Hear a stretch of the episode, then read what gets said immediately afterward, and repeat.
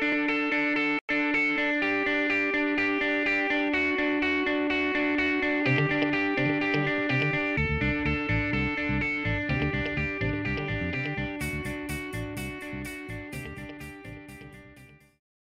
once again, my name is Stuart Mazzell, uh, lead pastor here. Thank you all for being here, and thanks for those of you who are joining us online or on the podcast. We are going through a series that we've entitled Joy because we, uh, as a church, we feel like we need to grow in this area, and we also want to uh, go to the scriptures to see what God has to say about joy. And so we, we've seen lots of different things. I encourage you, if you uh, missed some of these sermons and you would like to know more, you can go on our website and you can find all of the sermons there. But today we will be looking at Deuteronomy chapter 16, verses 1 through 17. And at first you may think, what in the world has this have to do, does this have to do with joy? Just hold on, we will get there. This is God's word from Deuteronomy 16. Observe the month of Abib and keep the Passover to the Lord your God. For in the month of Abib, the Lord your God brought you out of Egypt by night. And you shall offer the Passover sacrifice to the Lord your God from the flock or the herd at the place that the Lord will choose to make his name dwell there. You shall eat no leavened bread with it. Seven days you shall eat it with you shall eat it with unleavened bread, the bread of affliction. For you came out of the land of Egypt in haste, that all the days of your life you may remember the day when you came out of the land of Egypt no leaven shall be seen with you in all your territory for seven days, nor shall any of the flesh that you sacrifice on the evening of the first day remain all night until morning.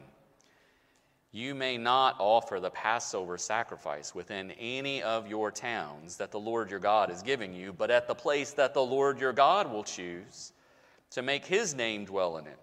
There you shall offer the Passover sacrifice in the evening at sunset, at the time you came out of Egypt.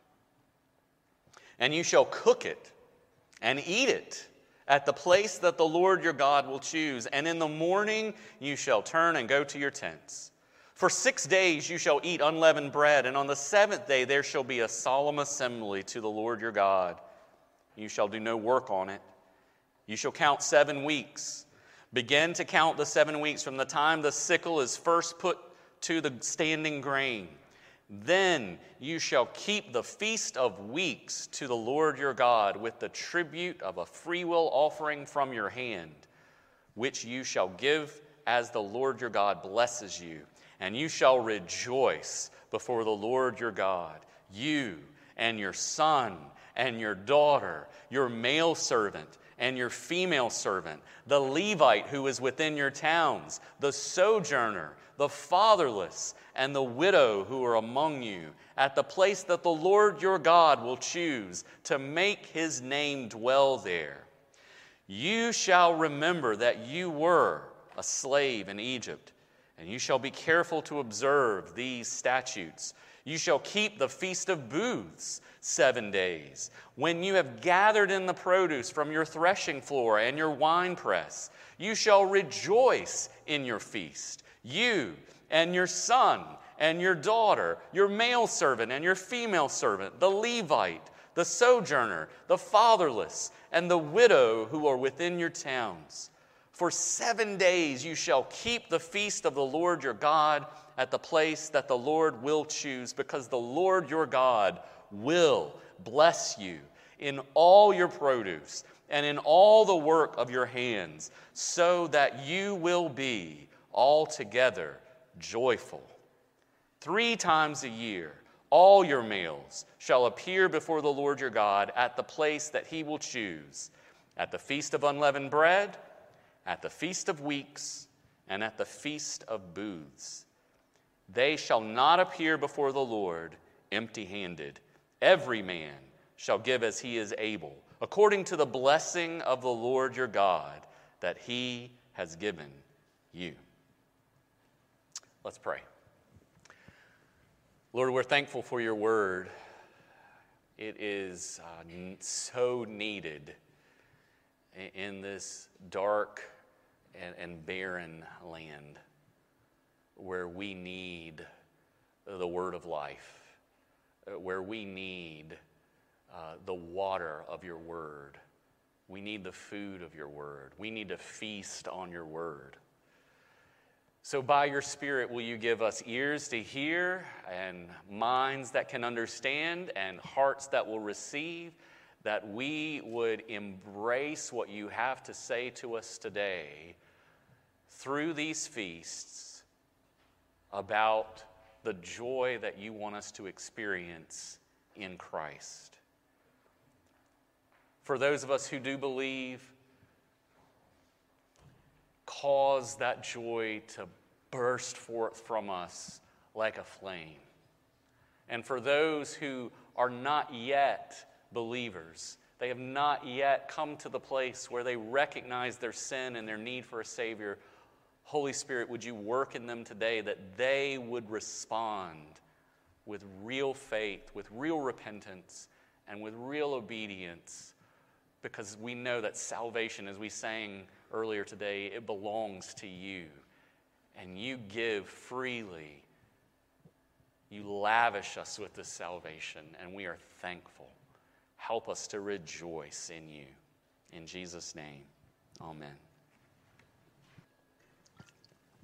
In um, 1980, I believe, the band Kool & the Gang came out with a song a song that became a big hit for them. Uh, in fact, their only number one hit.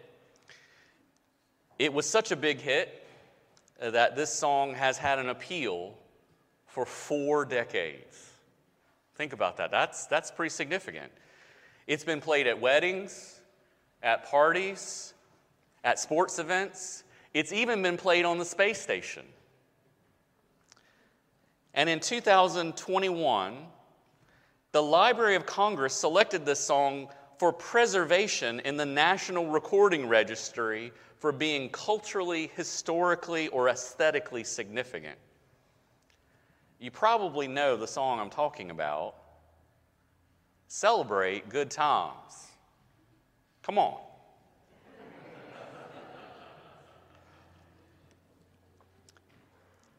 But did you know that the song had a religious beginning? I did not know this until recently. Ronald Bell, who was the uh, band's saxophonist, said that the initial idea for this song came from, wait for it, the Quran. He says, and this is a quote I was reading the passage where God was creating Adam and the angels were celebrating and singing praises, and that inspired me to write the basic chords and the line everyone around the world, come on. Celebration. I have to admit, it is hard for me to believe a song like Celebration was inspired by the Quran. But apparently it was. Sometimes I think it is hard for us as Christians to believe that God even wants us to celebrate. For some of us, being a good Christian and having a robust, vibrant celebration, they just don't fit together. But I want you to see something from our passage today, and I hope by the end you will have changed your mind if you're in that camp of saying religious faith and celebration, they just don't go together. The feasts of the Old Testament show us that God wants his people to celebrate. All right, that's our big picture theme today. The feasts of the Old Testament show us that God wants his people to celebrate. So let's dive in. All right, so there are lots of feasts in the Old Testament. Today, we're only going to be talking about three, the three that are named here in Deuteronomy 16. I would love to talk about the other ones. We just don't have time for that today. All right, so just based on this passage, Deuteronomy 16, verse 16, we see three feasts mentioned. Three times a year, all your males shall appear before the Lord your God at the place that he will choose at the feast of unleavened bread, at the feast of weeks, and at the feast of booths. Now, for many of us, those words don't mean anything. The Feast of Unleavened Bread was connected to Passover. Passover was that celebration where God's people had left Egypt, and because there were plagues that were going on, and the last plague was the death of the firstborn, and God told his people, if you sacrifice a lamb and put the blood of the lamb on your doorpost, I will pass over you, and your children will not die. But those who have not the blood sprinkled or poured or um, dabbed on the doorstep or on the door frames, their children, their firstborn will die. And it was because of that that Pharaoh let the people leave Egypt. And then they had to eat unleavened bread because they couldn't wait for the bread to rise. So that's why they ate unleavened bread. They had to eat it in a hurry. So this feast commemorates that. The Feast of Weeks was to be later, and it was part of the harvest when the harvest is coming in. And then the Feast of Booths was to celebrate the fact that while they were in the wilderness, God's people had to tabernacle. They had to live in tents on the way. They didn't have homes that they could build because they were traveling from one place to another. So all three of these feasts, they have something to do with the commemoration of something that happened in God's people's past. But I want to focus on something that we may just skip over. Every one of these celebrations, every one of these observances, they have one word in common, right? Do you know what the word is? Feast. Feast. In, in Hebrew, it's chag. Yeah, try that without, like, you know. Anyway, Hebrew, chag. In English, we say feast. A feast is a feast, right? A feast isn't the little cracker and the little um, shot glass that we have at the Lord's Supper, unfortunately. A feast is something a lot more involved than that, right? A feast is a rich, abundant meal. That's why we say feast or famine. Famine means no food. Feast means an abundance. And God says this is a feast. All three of these are feasts. We tend to focus on one part of it. Okay, they're, they're doing sacrifices, they're having seven days where they're supposed to do this, they're having one day where they're not supposed to work. We focus on those details and we miss the fact that this is a feast. What do you do at feasts? You eat and you enjoy and you celebrate. It's festive. Think about the context that this came from. I've already mentioned this, but God's people, they left slavery in Egypt and they're headed towards the promised land of Canaan, a, a, land that is flowing with milk and honey, but they're not there yet. Where are they? They're in the desert wilderness. What is there to eat there? Not much. And so God provides a meal for them. And what was that meal? It was a substance that they called manna, which in Hebrew really means, what is it? Because they didn't know what it was. Right? And so the scriptures say that manna was like coriander seed. It was white and it had a taste like it was wafers made with honey. That sounds, you know, somewhat appetizing. But think about eating that three times a day for 40 years. Doesn't sound too great, does it? I mean, it's sustenance, it keeps you going, but it doesn't sound like a feast. And then it's in the midst of that context that God says, when you reach the promised land, I want you to feast. I want you to have a festival. I want you to enjoy real food and not just this manna. And let's remember, even when they reached the land of Canaan, There wasn't a Food Lion or a Piggly Wiggly or a Walmart neighborhood market nearby with refrigerators and freezers full of steaks and chicken and lamb chops. Lamb chops instead of pork chops because you know, Jewish food rules. Now, what we find out is back in those days, meat was rare to have at a meal. As um, Paul Wright writes in his book, um, The Rose Guide uh, to the Feast, Festivals, and Fasts of the Bible, he says this The main meal of the day, taken late afternoon or early evening, was typically the equivalent of a bowl the size of cupped hands containing soup, gruel, or stew made of lentils, vegetables, or foraged plants, almost never with meat. Summer fruits, such as olives and grapes, together with winter grain, were staples able to be made into oil, wine, and bread. For most families, meat was reserved for special festive occasions, Passover, for example, for serious hospitality or to enable hard workers. Most of us, we have meat at every meal, or many of us at least do. That was not the case for them.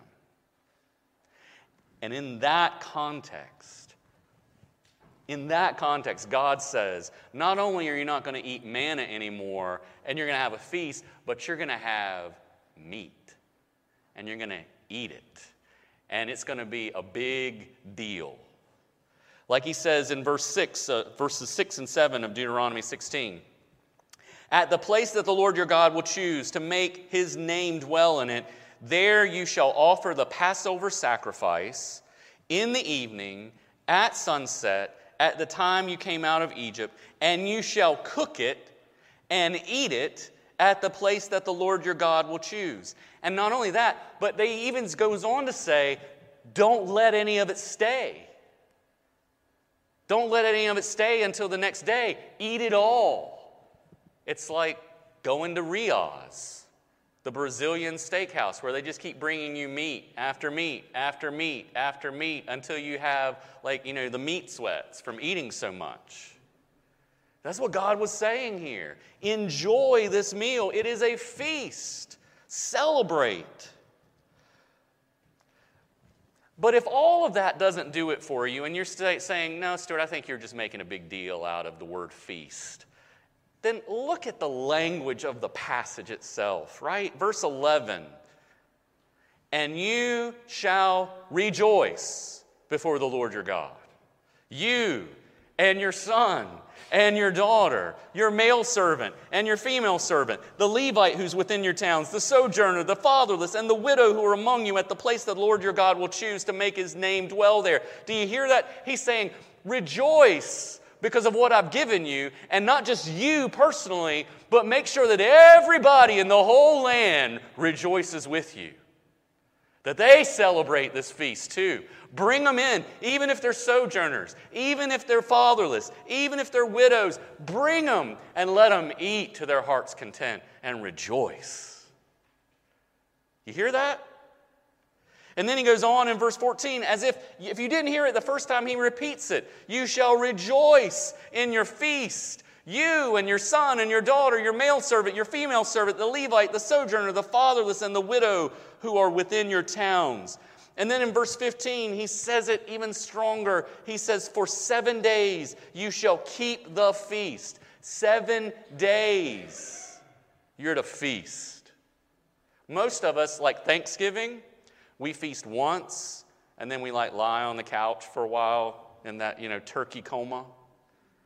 But we don't feast very much after that. This is a feast that was to last for seven days. For seven days you shall keep the feast to the Lord your God at the place the Lord your, your God will choose, because the Lord your God will bless you in all your produce and in all the work of your hands, so that you will be altogether joyful.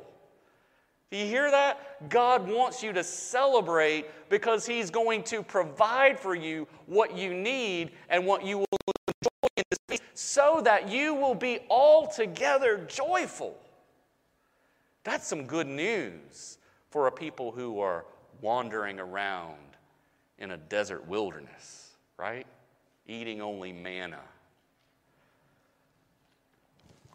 Now, this next point is for the astute, still skeptical folks who were really paying attention when I read the passage. I know who you are. Verse 8, Deuteronomy 16. For six days you shall eat unleavened bread, and on the seventh day there shall be a solemn assembly to the Lord your God. You shall do no work on it. See, I knew it. Celebration is part of what we're supposed to do, but there's got to be this solemn assembly. Right? In, in our society, um, solemn can mean formal, it can mean dignified, but it can also mean not cheerful serious, somber, gloomy, marked by grave sedateness and earnest sobriety. And so many of us see that and we say, See, Stuart, you're not supposed to celebrate, you're supposed to be solemn in the assembly. Thing is, first of all, maybe on that day you were supposed to be solemn. Let's just give, you, give it that possibility. The rest of the time you're to celebrate. But the other thing is, the Hebrew word there, atzarah, simply means assembly. That's all it means assembly. The descriptive word solemn is an interpretative choice rather than a definitive translation. So, depending on what translation you read, some of them will say solemn assembly, some of them will not.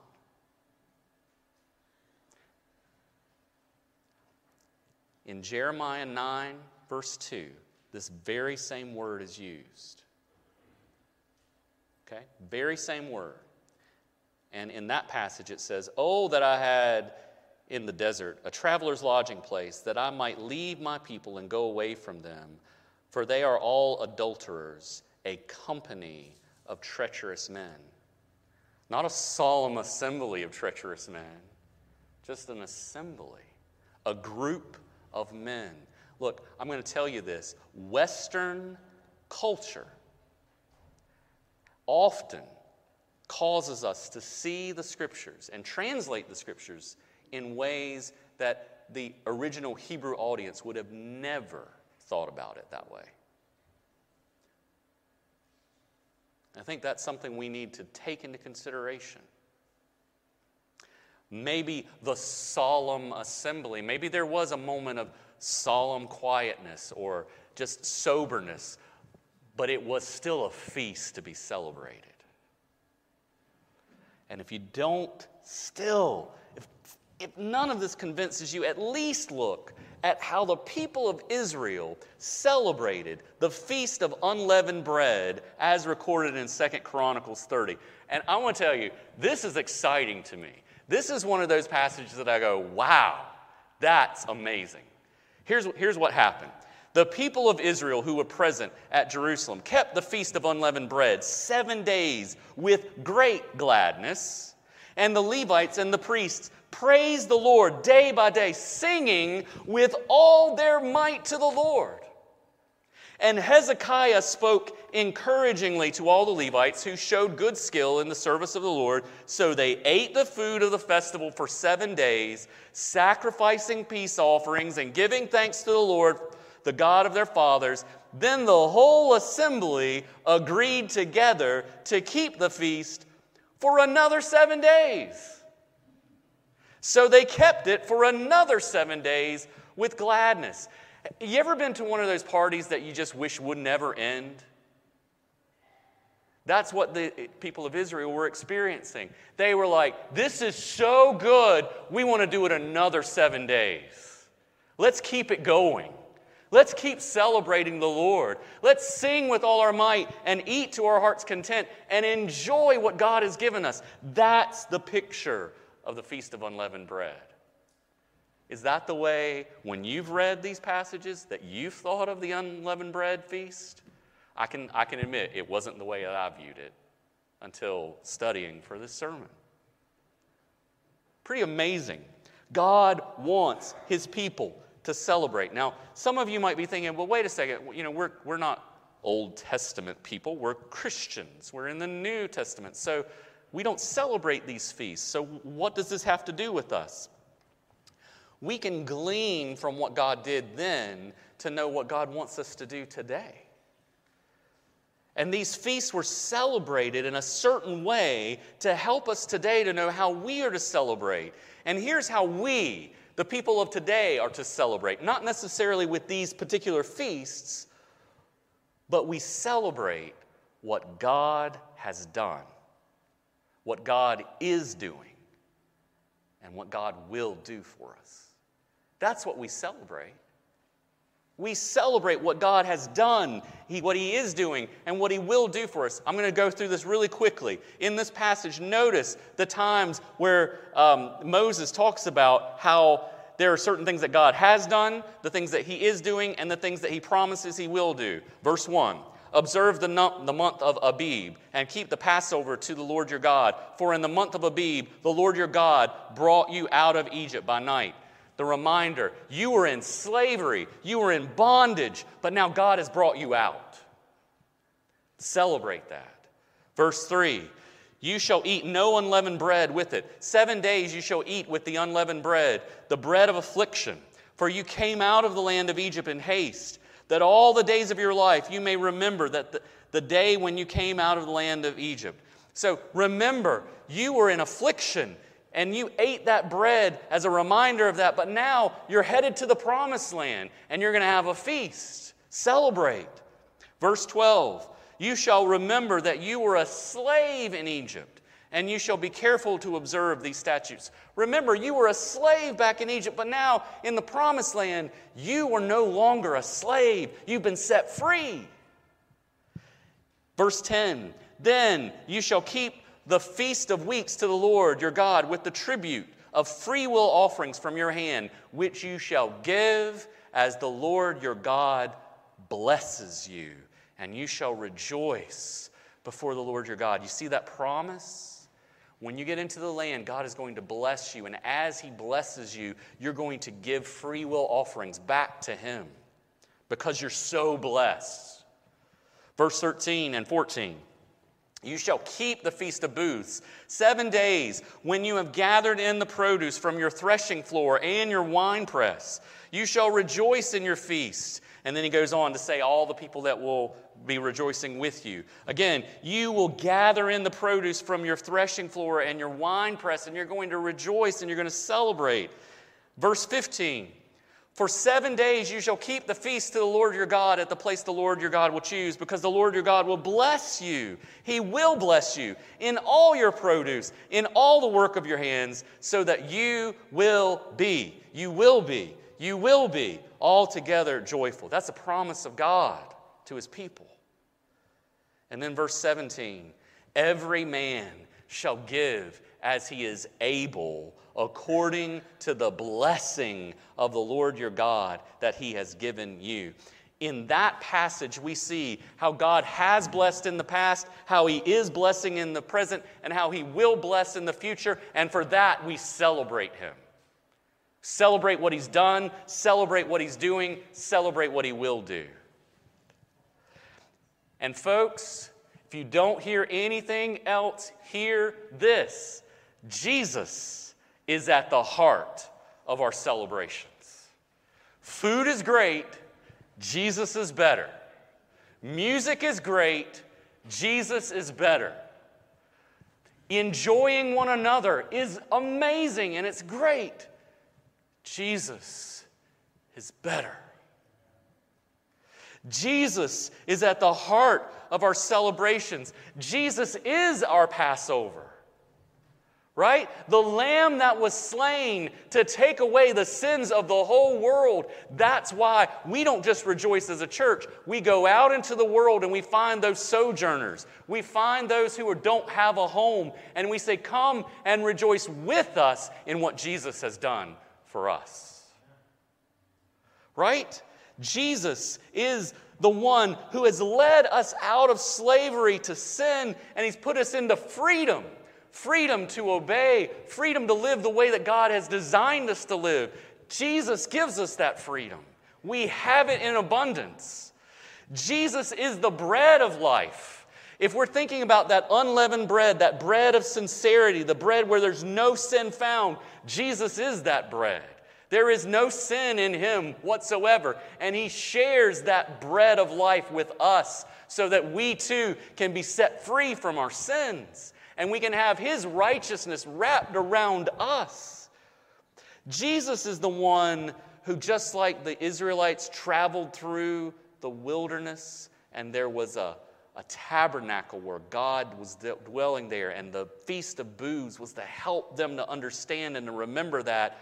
Remember that Jesus tabernacled among us the Son of God, God, very God of very God, dwelling in a tabernacle of human flesh, came and became the Passover lamb that was slain, that your sins and my sins and the sins of people all over the world could be washed away.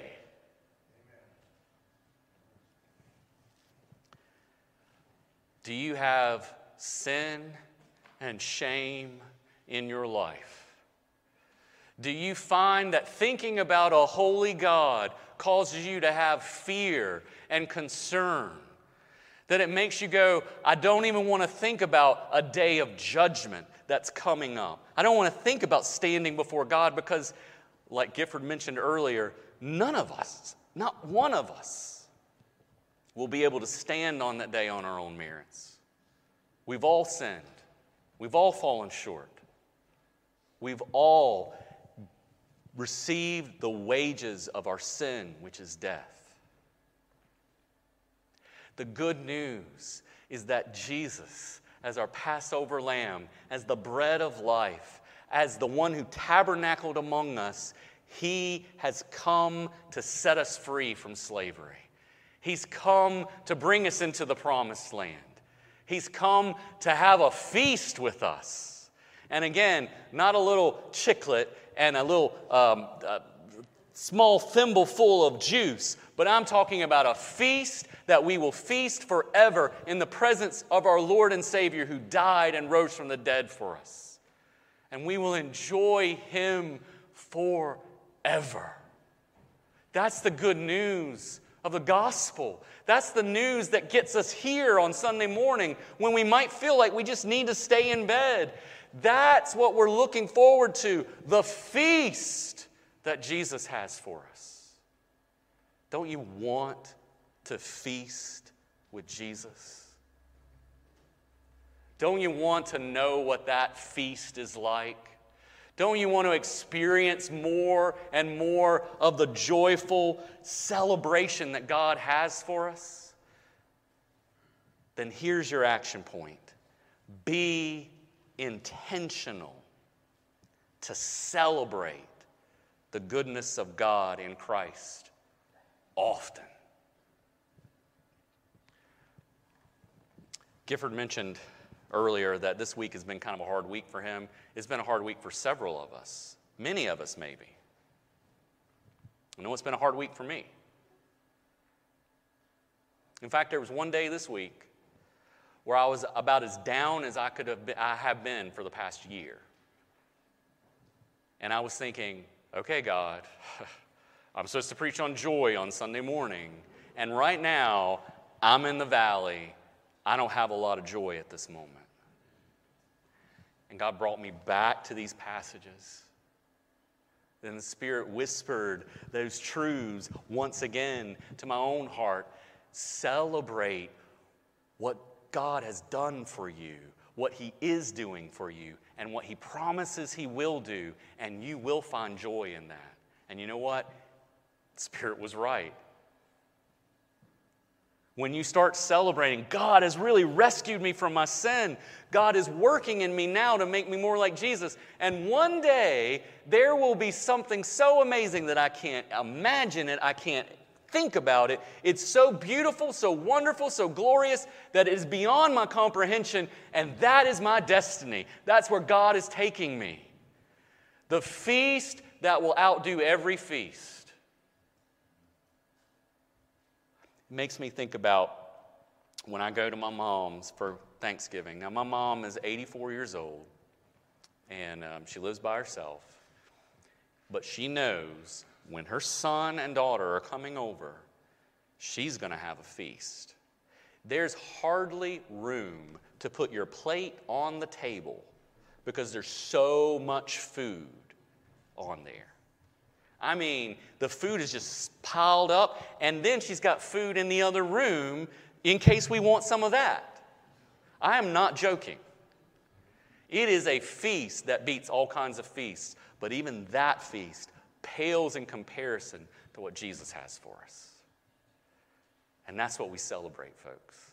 We celebrate what God has done in Christ, what God is doing in Christ right now, and what God will do in Christ right now. And even if today is a day where we're in the valley, one day, one day we'll be out of the wilderness, we'll be out of the desert, and we'll be in a feast that will never end. Praise God, from whom all blessings flow. So be intentional to celebrate those goodness, the goodness of God in Christ often. Do it every time you can think about it.